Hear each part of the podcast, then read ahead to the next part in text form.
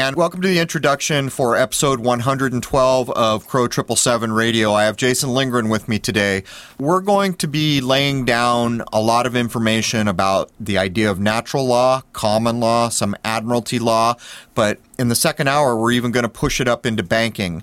And the reason for that is is because there's no separating the idea of what a bank is in the in the modern era from what the idea of a court is. As a matter of fact, in the second hour, Jason brought this definition, words have meaning, to the table. Here's the definition of a bank from Black's Law Dictionary. A bank, a bench or a seat, the bench of justice, the bench or tribunal occupied by the judges, the seat of judgment, a court. That is the definition for B A N K, bank.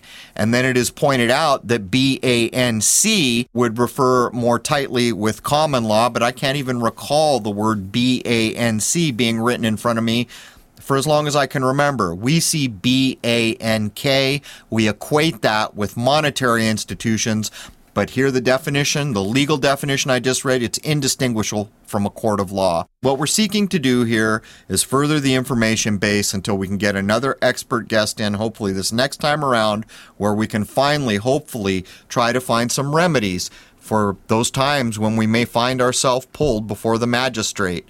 There has to be remedies out there that we can put confidence behind instead of finding ourselves in a court and feeling like we're being attacked with no way to escape. Anyhow, this is a heck of an episode, man. There truly is no distinguishing between the idea of commerce, currency, money, banking, and legal courts of the modern era. It's a hell of a thing, man. Let's jump in with Jason Lindgren for episode 112. Cheers. All right, man. Welcome to Crow Triple Seven Radio. This is episode 112. Uh, we've been on a kind of a mission here, and it all has to do with the law. It seems that there may be things we can do in life that we weren't aware of not so long ago that uh, help us out with regard to the law. And I would ask, you know, when you're thinking about the law, why should we be concerned with protecting ourselves from the law when probably the basic idea of true law should be that it's protecting the people? But before we get into it, welcome, Jason. Good morning, Crow. So we've been on quite a stretch here, and we're not walking away from it yet. Um, I don't feel like we know enough. I don't feel like we've gotten far enough down the road, and I want some more remedies. How about you? I want remedies, and I want to understand it better, and that's what we're gonna try and do today. You know, how would it be to get like a retired judge or something like that? That would be, for me, that would really be quite a thing if it's even possible. But what do we have in the intro before we jump in here, Jason? Do you have anything? No, but you need to discuss the website changes. Right. And the shows you've been on. Um, I did Sun and Moon Family United, which I do every few weeks. I always get emails uh, from the kind person who runs that, and uh, I'm happy to show up when I can. I, I want to start getting out onto shows in communities that probably uh, I wouldn't normally have much to do with. And, you know, it's kind of crazy. You do these things or you have a guest on, and people try to judge you based on, you know, the work the other people have done. And it's kind of, well, let me say this. You know, if you want to reach new audiences and offer the option of the things we're covering, this is how it's done. Um, and we re- really need to move away from the idea of calling everyone a shill or wrong. Uh, what this comes down to is the exchange of ideas. So uh, I want to get that out. But anyhow, the website and by the way jason thank you for all the work you put in on this episode because i have in fact been slammed with the website uh, the website is a whole new day for uh, all the members and the people who may become members. I've done everything I can to pull us out from the idea that the EU has the power to dictate how we're using the internet um, by their rules. If a single user of my site uh, resides in an EU state or country, then I am somehow pulled under EU guidelines, and I beg to differ. Having said that, the site is now away from that as much as I can make it be away from that. We've done a number of things to the site. I won't delineate them all, but the load times are going to be lickety split.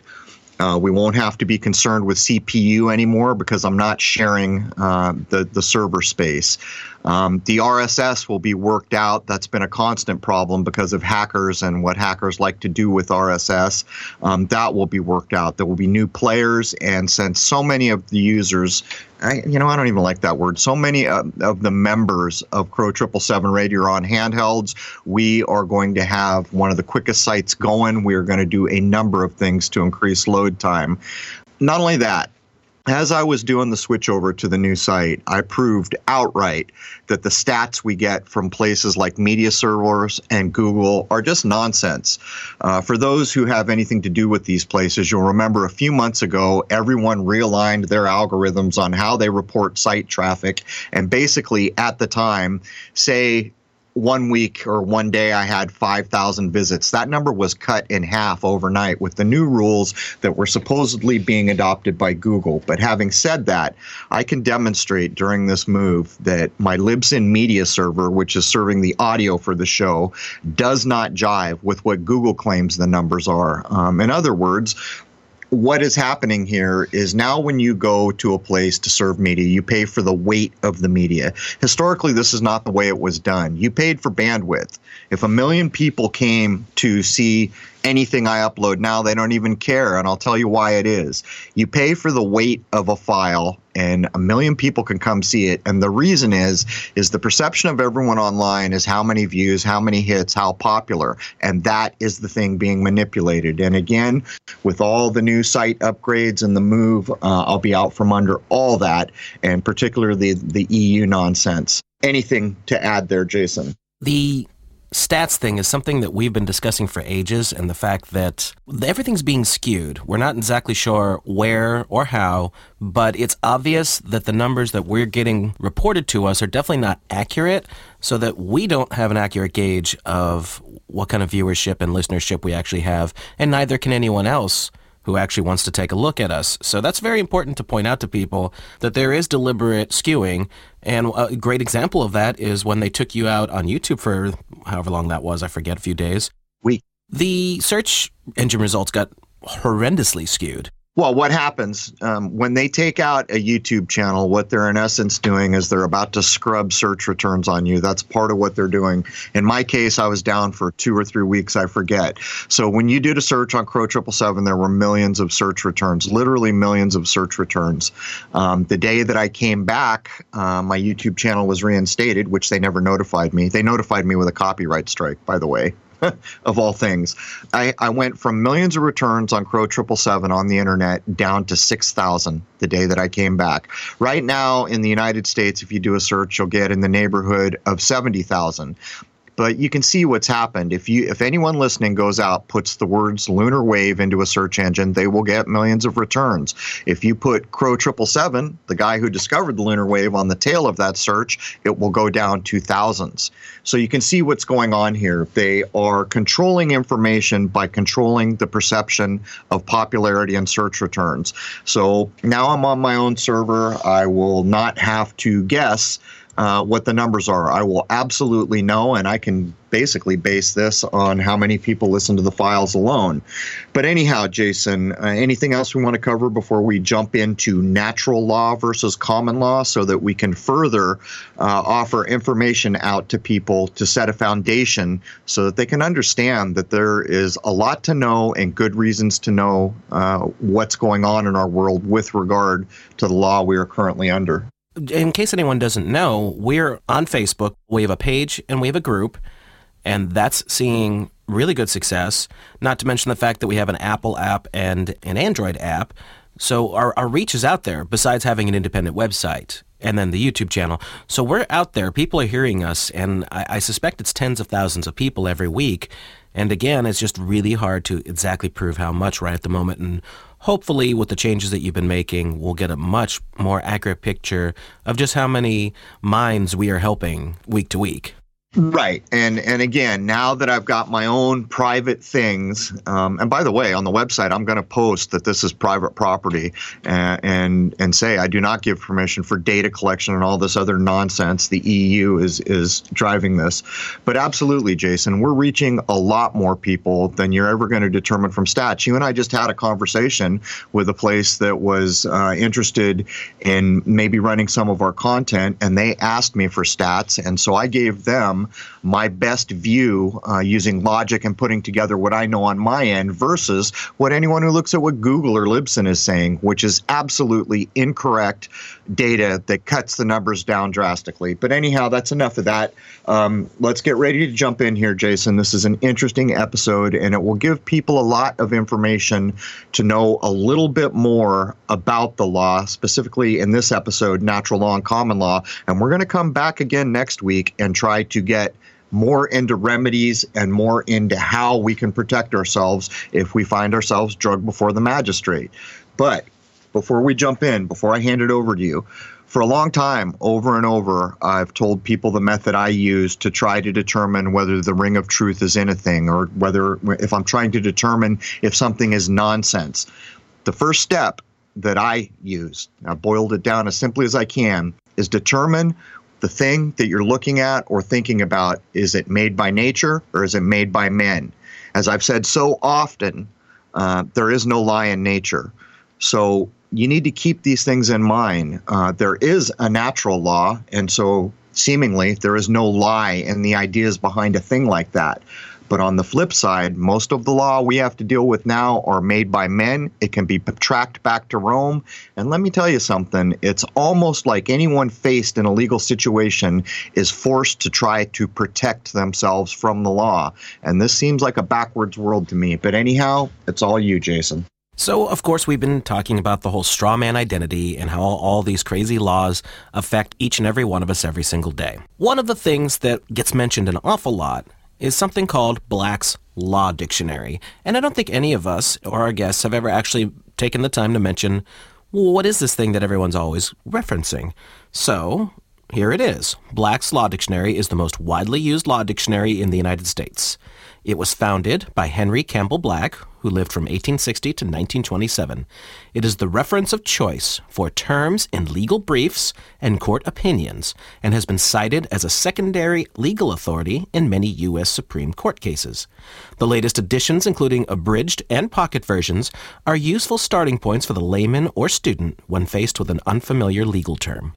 So here it is. You know, we say often words have meaning. What do they call it? Black's Law Dictionary, not Happy Jack's Law Dictionary. It's Black's Law Dictionary. Of course, it's cited to be someone's last name, but words do in fact have meaning. And on the face of understanding that there is a law dictionary called Black's, which is even called secondary law in, in some usages goes to show you what's gone on here. We have a dictionary for the English language, yet that dictionary means bupkis when we are talking in legalese. We need a whole other dictionary to define these terms. And it goes to show that when a person is drugged before the magistrate and they are hearing what seems to be English spoken in the courtroom, in fact, it is not the English you are familiar with. And that is why there is a whole other dictionary set to define what this mysterious legal language means when people are seemingly speaking English. Right. They seem to be using the same words you and I are using right now. However, these words may in fact have very drastically different meanings with very possible consequences that you might not like if you use them incorrectly.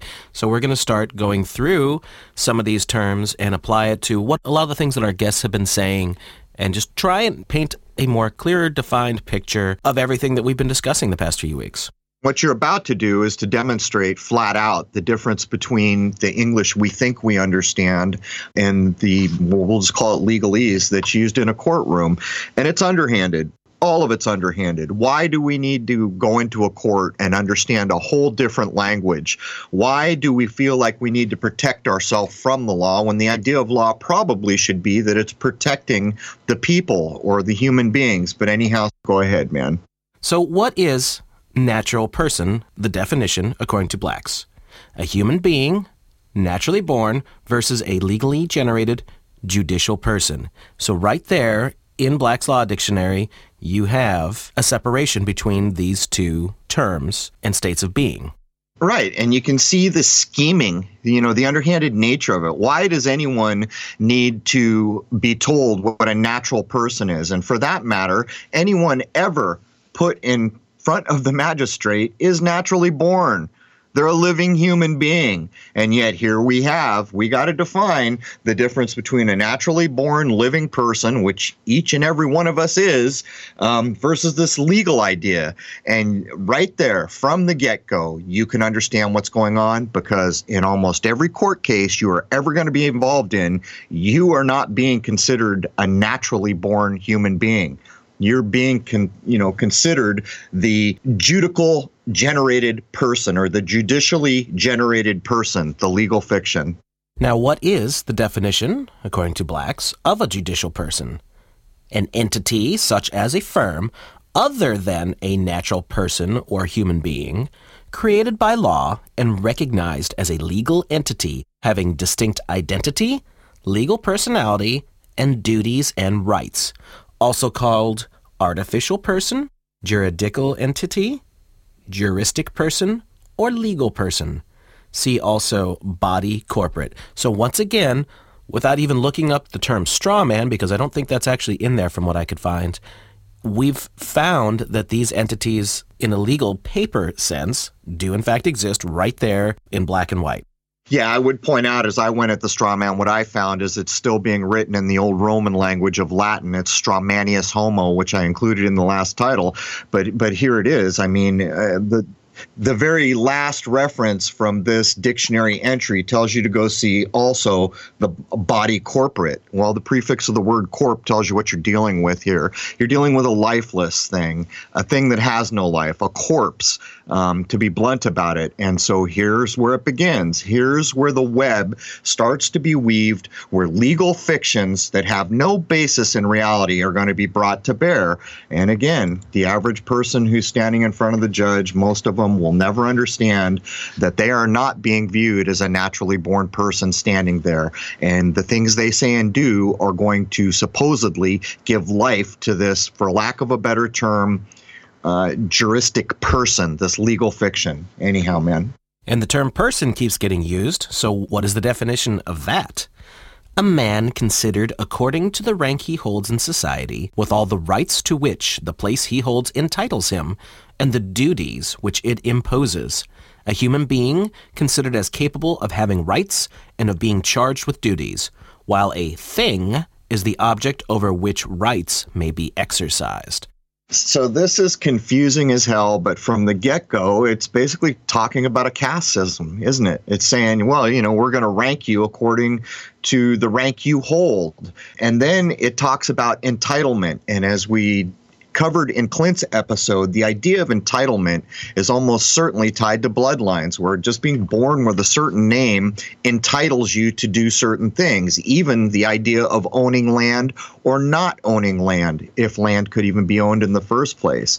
Um, but right from the get go, the definition of a person here is absolutely making a distinction between the lowest marches of society and the highest marches of society. Next, let's define natural law. This expression, natural law, or jus naturale, was largely used in the philosophical speculations of the Roman jurists of the Antonine Age and was intended to denote a system of rules and principles for the guidance of human conduct which, independently of enacted law or of the systems peculiar to any one people, might be discovered by the rational intelligence of man and would be found to grow out of and conform to his nature, meaning by that word his whole mental, moral, and physical constitution. The point of departure for this conception was the Stoic doctrine of a life ordered according to nature, which in its turn rested upon the purely supposititious existence in primitive times of a state of nature that is, a condition of society in which men universally were governed solely by a rational and consistent obedience to the needs, impulses, and promptings of their true nature, such nature being as yet undefaced by dishonesty, falsehood, or indulgence of the baser passions.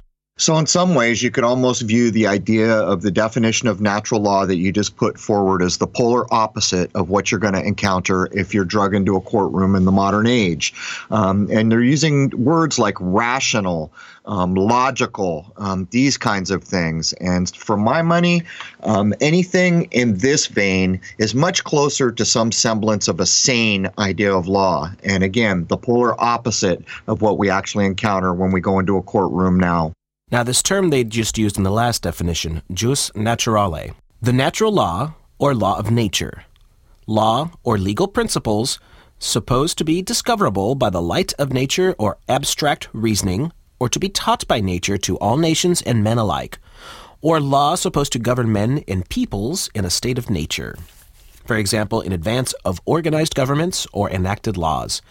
This concept originated with the philosophical jurists of Rome and was gradually extended until the phrase came to denote a supposed basis or substratum common to all systems of positive law, and hence to be found in greater or less purity in the laws of all nations. And conversely, they held that if any rule or principle of law was observed in common by all peoples with whose systems they were acquainted, it must be a part of the jus naturale or derived from it. Thus, the phrases jus naturale and jus gentium came to be used interchangeably.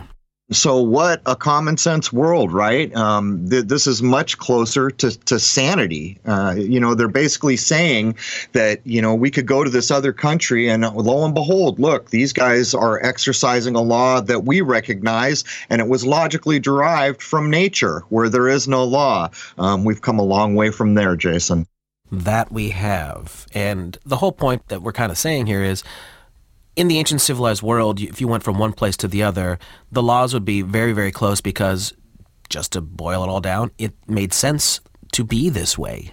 Well, I think also, you know, if you were going to logically work this out, you're probably talking about a time before what we call science has come to bear. So the natural sciences or things that you might call alchemy or these other things are in place. And again, these are all based on the observation of nature or the nature of a living human being, these types of ideas. And to beat that dead horse so hard that his legs fall off, there is no lie in nature. And this will never be true of the law that is made by men currently, mostly admiralty law uh, in the part of the world I live in. Now, outside of Black's Law Dictionary, we can further define natural law. A theory that says there is a set of rules inherent in human behavior and human reasoning that governs human conduct.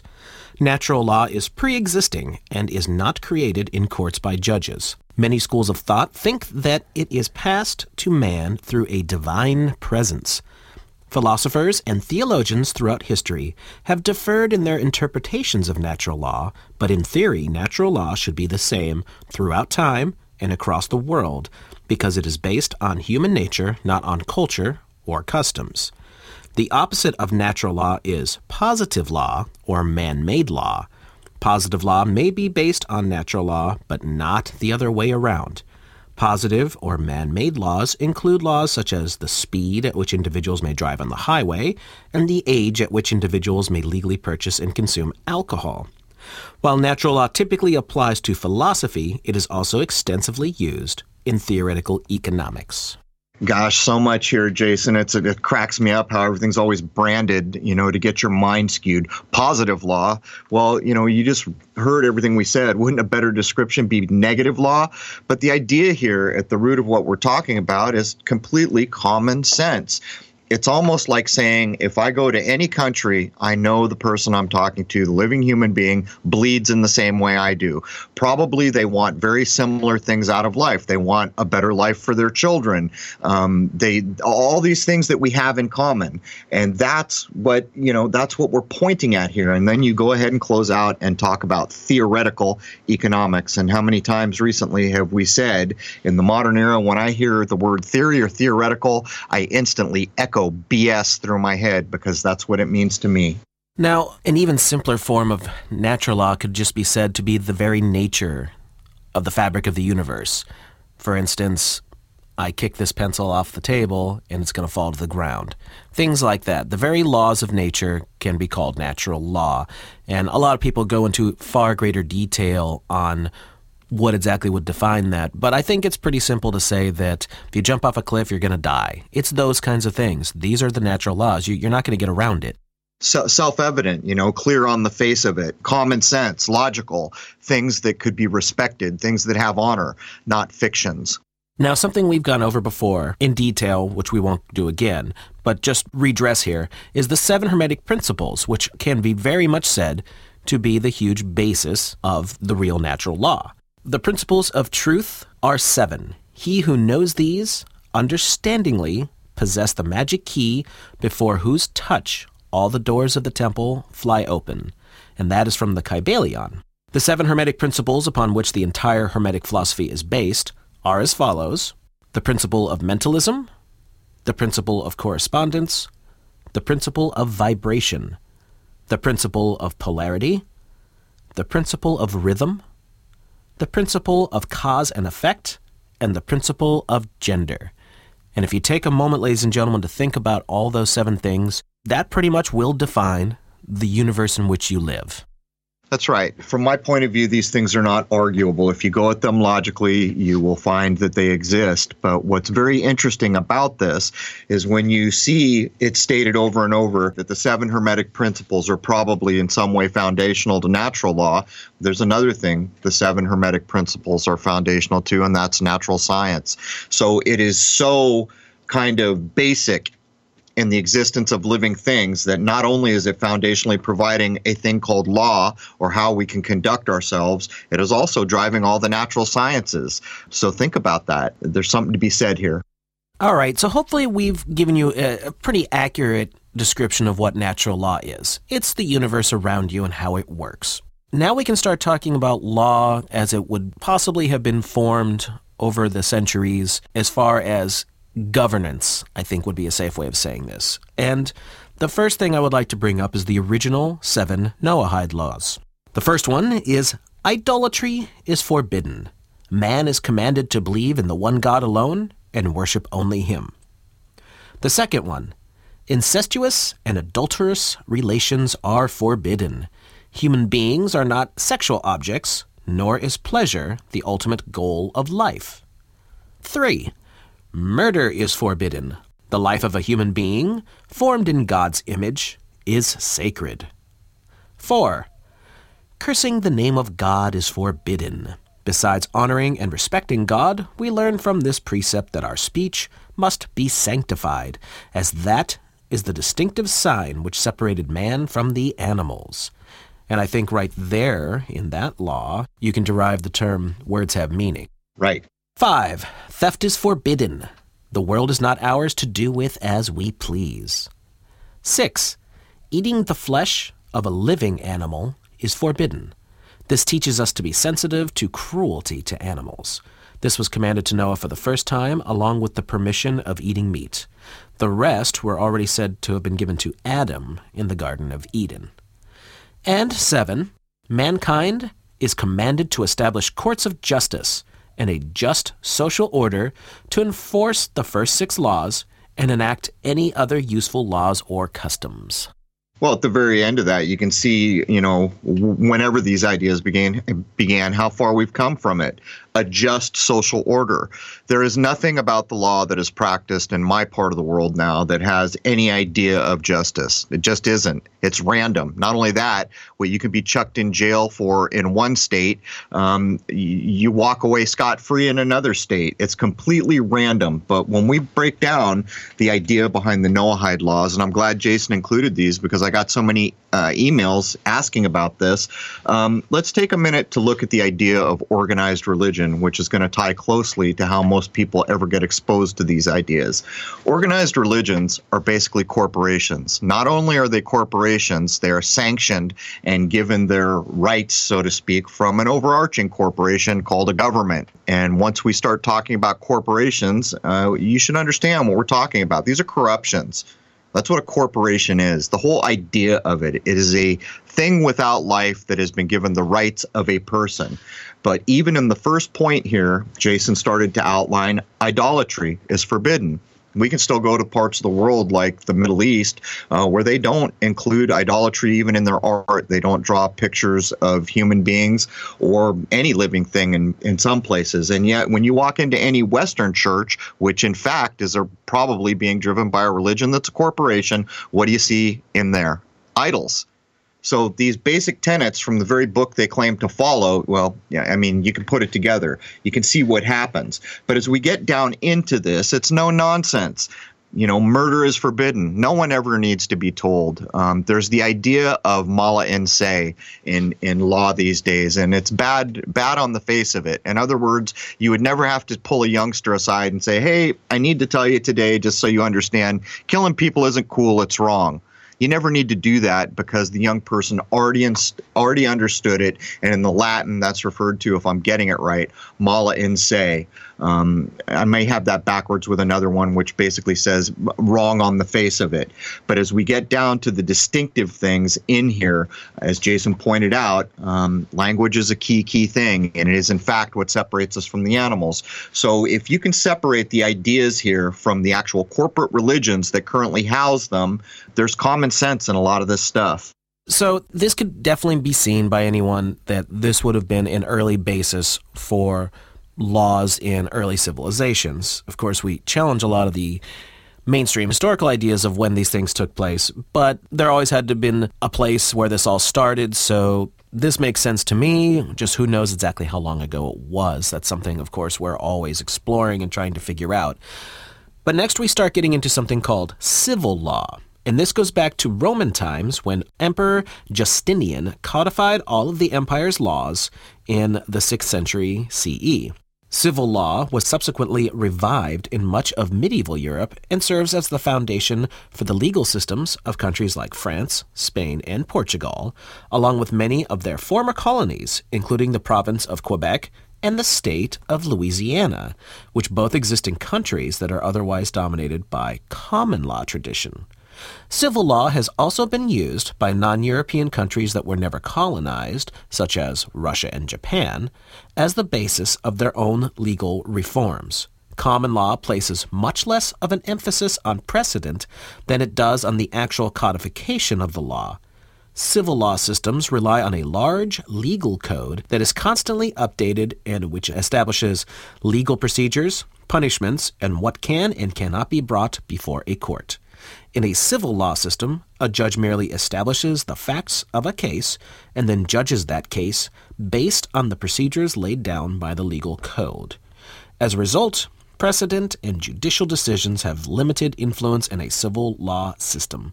Rather, lawmakers, scholars, and legal experts who help craft the legal code hold much more sway over how the legal system is ultimately administered.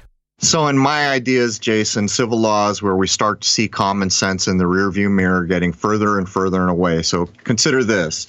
So, every year, as it is stated in this bullet point, thousands, presumably more laws are put on the books, which by logical extension means that there is no person alive that could possibly understand all the things that have been added since the beginning of time. So when you get to the idea of a judge, these are the legal codes and laws and all these precedents that bind them. Is it possible that that judge understands all that has been written and added to the civil legal code? I would suggest that no, no way in hell not possible for any person to remember or understand that many things. And so, right there and then, you understand that logic does not reside in these ideas. So, what will happen, and sometimes, is a judge will say this, and then later on it'll be challenged, and they'll find out that judge was wrong.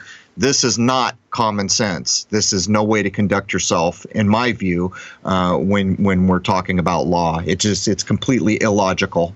When I read a definition like this, the first thing I think of is the tax codes of the United States. And if you've ever seen just how much there is to that, from what I understand, it is so convoluted that you could give the same paperwork to five different accountants and they'll come up with five different answers just because the law is so not clear. And, th- and this is where you see the problem coming in and what we're trying to get at here. This isn't necessarily the best way to do things. Well, I think in the in terms of the of the uh, the tax code, I think it's that way on purpose, right? I mean, we may have to do a show in the future that shows how we got uh, the idea of income tax or paying tax to the government, uh, what was required by law to implement it, and what actually happened. So, in my estimation, when you get these things that you can't possibly get your arms around, like you said, three different people will come up with three different conclusions. I think the ambiguity is built in there on purpose so that people won't discover the truth of what's actually gone on. Next, let's actually define common law.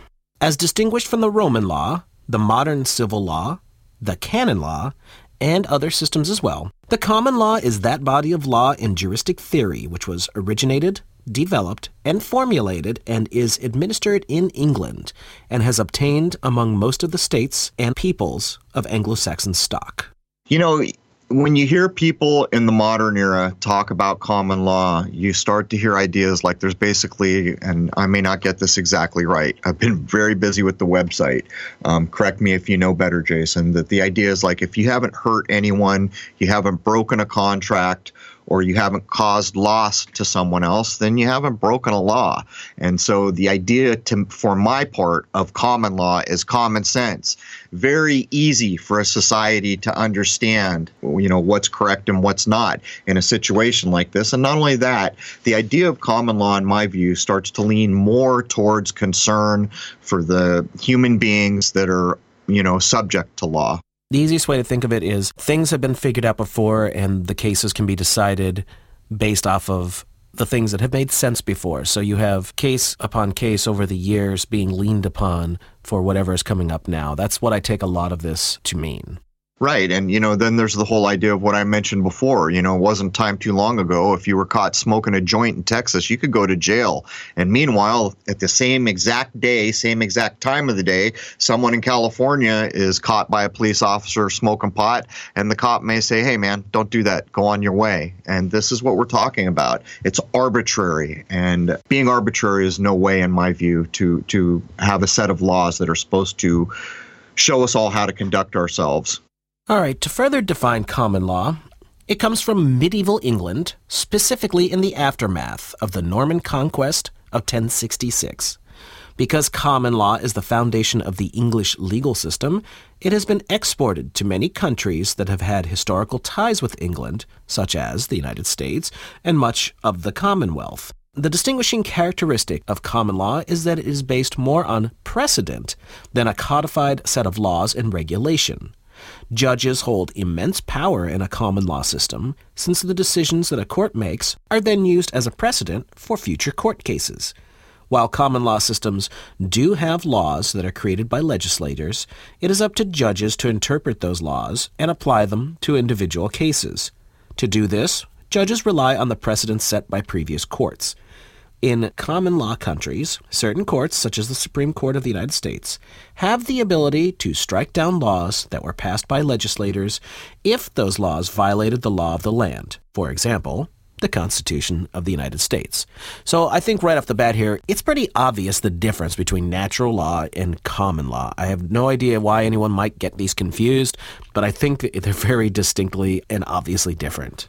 Right. And as we go forward and get some more supposed experts in the door to talk about the ideas we've been covering in the past few episodes, uh, I'm really interested to know um, factually, without a shadow of doubt, is it possible to walk into a courtroom where you're supposedly going to be treated under admiralty law and somehow demand your rights to be treated as if it was a common law court and these types of ideas. Um, that's really where I want to get to in all this, Jason. Now, a huge place where a lot of this law that came to be today is actually from Magna Carta, which was also called Magna Carta Libertatum, or the Great Charter of Freedom. Now, this is an English legal charter originally issued in the year 1215, and it was written in Latin. Magna Carta required King John of England to proclaim certain rights pertaining to nobles and barons, respect certain legal procedures, and accept that his will could be bound by the law. It explicitly protected certain rights of the king's subjects, whether free or fettered, most notably the writ of habeas corpus, allowing appeal against unlawful imprisonment. The writ of habeas corpus and sub judiciendum is a legal action through which a person can seek relief from the unlawful detention of him or herself or of another person. Magna Carta has been the most significant early influence on the extensive historical process that led to the rule of constitutional law today in the English speaking world and France. Magna Carta influenced the development of the common law and many constitutional documents, including the United States Constitution. In the period from 1224 to 1618, many clauses were renewed throughout the Middle Ages and continued to be renewed as late as the 18th century. Yeah, it's a crazy thing when you're reading bullet points like this and you know you're talking about unlawful imprisonment. That tells you something about the form of law being practiced when unlawful imprisonment is even possible. But I'll let you keep pushing because we're about to touch on something which we have been covering quite thoroughly through these past episodes and which I hope in the next episode we can shed a little more actual I won't say remedial, but the light of remedy in some way, shape, or form. Go ahead. So we discussed natural law first, then civil law, and then common law. But way back when, there was also something called maritime admiralty law. As we've previously discussed in multiple episodes, travel and trade on the waters between early civilizations led to the development of laws to deal with any trade disputes and all of the goods and services and money being exchanged and all that sort of thing. Very, very, very important this was to the early development of civilization as far as I can tell, the whole idea of what we might call maritime law or admiralty law is about making money. Um, not only is it about making money, it seems to be, and I don't know, maybe you can chime in here, Jason. It seems to be the form of law we're faced with if we just blindly walk into a courtroom. Where you at on all that? I am still trying to nail down exactly where that came from because if you just go in there and blurt that out, as so many people have tried, it's just going to get stomped out. I think that we need more research, and I would really like to get some more experts on who have actually dealt with this more. And as we're going to get into, definitely into the second hour, there are things that went on, especially in the 20th century, that seems to have tied the noose around our necks as the years went by. It seemed like things were set up in a certain way to really get us into a system where, even if it's not literally maritime admiralty law, they've got us in this corporate identity thing. And that's what we're doing here is to try and figure out the details of how this all worked. And we're not there yet, but hopefully just walking through all this, it helps to paint at least a bit of a clearer picture of really the, the insane paperwork world that we are completely and utterly tied into now. So yeah, thanks for the clarification. Um, I think you you pulled that back into a sensible spot pretty well right there. So let me ask you this: Do you agree that basically the idea of admiralty law or maritime law is basically it's about money? Yeah, it absolutely seems to, because way back when, especially, the countries that existed at the time wouldn't really have been able to survive without that early trade. So that was one of the most important things to them, especially when it came to things like food. A lot of countries just couldn't support their populations, especially the early Roman Empire, without getting food from other places. So these laws absolutely were right up there at the top of importance. Not just the laws of the land and governing the people for whatever nonsense they might have been doing, but absolutely the exchange of money. And think about this if different countries, especially way back when, are doing business, they're each going to have their own mode of exchange, right? They're, all, they're going to have their own currency. But there had to have been an understanding of what equated to what, and something had to govern that. You couldn't just make it up something different every time. Something had to be valued to something else. So, of course, they had to have some sort of very distinct way of governing the modicums of exchange. I, I agree wholeheartedly. And basically, again, what we're talking about here is commerce right? It's it's about goods. it's about what's in the hold of that ship. But let me ask you one more question before we move on. Would you agree with all we've done here over these past episodes that when you currently walk into a courtroom, in most cases, uh, it's about money. It's about fines. Um, you know, we've even covered the fact that apparently a prosecutor has to bring his checkbook um, in case he loses into the court. So where are you at with that? When you walk into a modern legal situation before the magistrate. What's driving that? Is it is it money? It definitely seems to be because even if there's a jail sentence involved, as far as I understand it, there's always a dollar amount attached to that. And of course, how often do you see people who are wealthy and have a lot of influence in society, they're able to buy their way out of it and not have to serve the time, depending upon how public the case and, and just how dreadful of a thing they may have done even in the research I'm doing now, I've uncovered things where there's claims like if you buy a bond in the area you live, that the police can never throw you in jail because you're already bonded. These types of ideas. If all these assumptions we just put forward are correct on any level, this is where I want to try to go in the remaining episodes where we tackle this. Is there a way to remove yourself from this kind of commerce based, money driven, no justice involved system. Is there another way? Is there a way we can conduct ourselves? Is there certain things we can know to do and say that will alleviate us from this completely irrational, kind of fictitious system? But anyhow, back to you. So, to finish defining out maritime admiralty law for anybody who may be new to this concept, since seaborne transport was one of the earliest channels of commerce in the ancient civilized world, rules for resolving financial disputes involving maritime trade were developed early in what is called recorded history, which of course is always arguable. Early historical records of these laws include the Rhodian Law, of which no primary written specimen has survived, but is alluded to in other legal texts, such as Roman and Byzantine legal codes, and later the customs of the Consulate of the Sea or the Hanseatic League. In southern Italy, the Ordinamenta et Consuetudo Maris of 1063 at Trani, as well as the Amalfian laws, were in effect from very early on.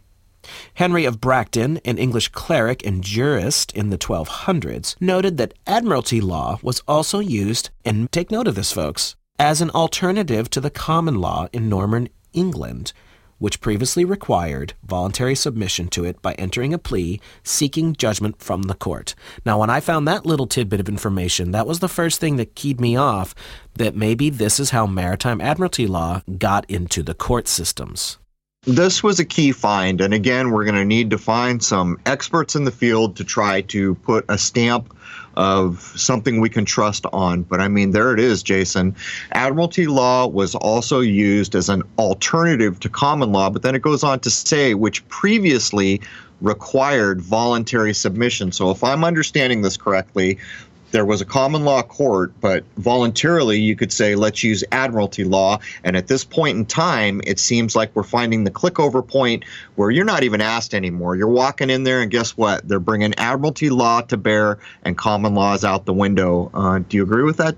I think that's a very distinct possibility. And what I've been looking for since we really started digging into this is if indeed the modern court systems are under maritime admiralty law and all the legalese attached to that, at some point in our past, it had to have infiltrated the other systems that would have been used. And I'm really seriously wondering if this is the point where it could have started creeping in and just sort of took over as things went by. I haven't proven that yet, but it had to have happened somewhere. And since we definitely can understand that going to court means you're going to pay out the wazoo in money, and admiralty law is commerce, these things all seem to tie together in some way. Admiralty law, in my view, uh, is as we see it now, has justice is no concern. And that's not part of what's being done there. But I think it's key here that you put a supposed date of 1063, which is arguable all day uh, in the timeline work we've done. But better yet, you narrowed it down to Norman England. So we'll have to keep that in mind as we move forward, Jason. Right. And of course, English law would have been a direct influence on what became United States law. The original Articles of Confederation were written based off of Magna Carta and all that, and then the later United States Constitution. Now, again, this is a very convoluted thing because we have the later slight rewrite of the Constitution where they changed the words of and for that supposedly did change everything over to corporation. And I've seen arguments on both sides of that fence as well. This is all still very convoluted. And unless we can, like you were suggesting, get someone who's literally passed judgment on these things in a legal court of law, it's hard to know exactly where these things really stand because I, I, wonder very seriously if there's disinformation put out there so that people who are into the whole sovereign citizen movement or patriot movement or whatever terminology you want to use, that it's all thrown out there to confuse the living hell out of them so that if they do go into court stumbling and bumbling, they're going to say just a whole bunch of nonsense and the, and the judge is going to pass judgment on them, and that's going to be that. They're not going to get out of it because they have this set of beliefs that are completely and utterly wrong. So, God forbid we would never tell anybody, hey, this is what it is exactly, this is how you get out of it. no, that's not what we're here to do. We're trying to unravel this. And I don't think we've had anyone on who knows 100% yet, but I'd say the people are definitely taking time to unravel the mysteries, Clint especially. He's really got a good grip on a lot of this, but I think that there's still more to discover in regards to all of this. I agree. Everything we've laid down has a common a common basis, which is re-echoed over time, and that is the problem, Jason.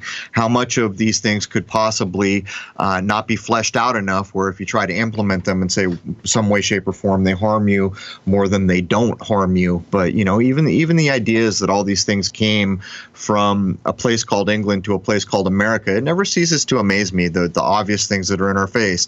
Here here's one for you. So all these people we're fed up with England, this bad place. It's so bad, we're going to get on ships and leave it. But the place we go to, you know what we're going to name it? We're going to name it New England. So this place we hated, um, we're going to go name the new place we went to. And by the way, we're going to name all the cities the same: Portsmouth, Bristol, over and over and over. All these things from this place we couldn't stand and had to actually leave. We come to this new place, and you can begin to see the illogical nature of the history we've been handed, and the law is tied up in all this. And again, Jason, I hope to heck we can get someone like a retired judge or someone at that level uh, and go at these ideas and maybe get somewhere that we can trust.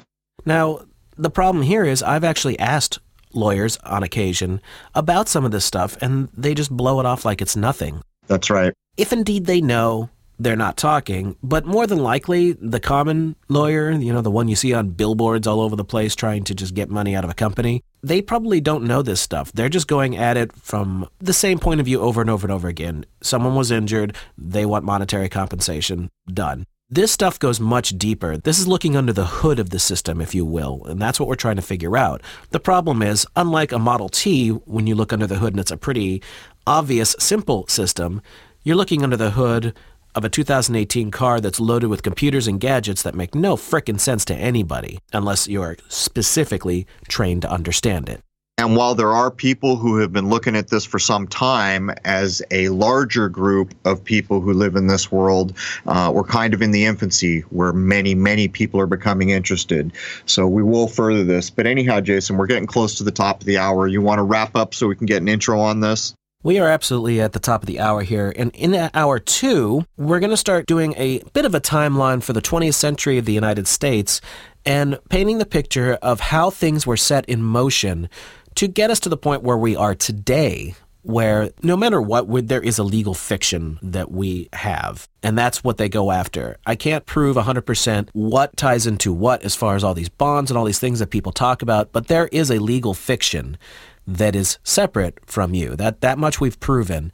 And we're going to show how the laws that were enacted starting in the 1920s and all the way up through the decades to today where we are literally just a legal corporation that that's what they put on trial when you go to court. That's right. And legal fictions have no concern for justice. As a matter of fact, those fictions, those fictitious ideas were created to control and to extort money, as far as I can tell. But anyhow, Jason, that does bring episode 112 to a close for the first hour. At the posting of this episode, there will be 112 free hours of content over at crow777radio.com that do not need a login. From this point forward, that website will be improved and improved and improved, and it is wholly private private now. There is no data collection, and as far as I can tell, I am free from the influence of European Union guidelines. So there it is. Hope to see you all over at crow777radio.com for the second hour. And the next show, we're going to have another guest in here to try to further clarify this drum we've been beating on to try to get to some semblance of actual remedies that people can use to try to seek justice on some level. Because Lord knows, when you find yourself in front of the magistrate, it's going to be about penalties and money. There it is, man. Cheers.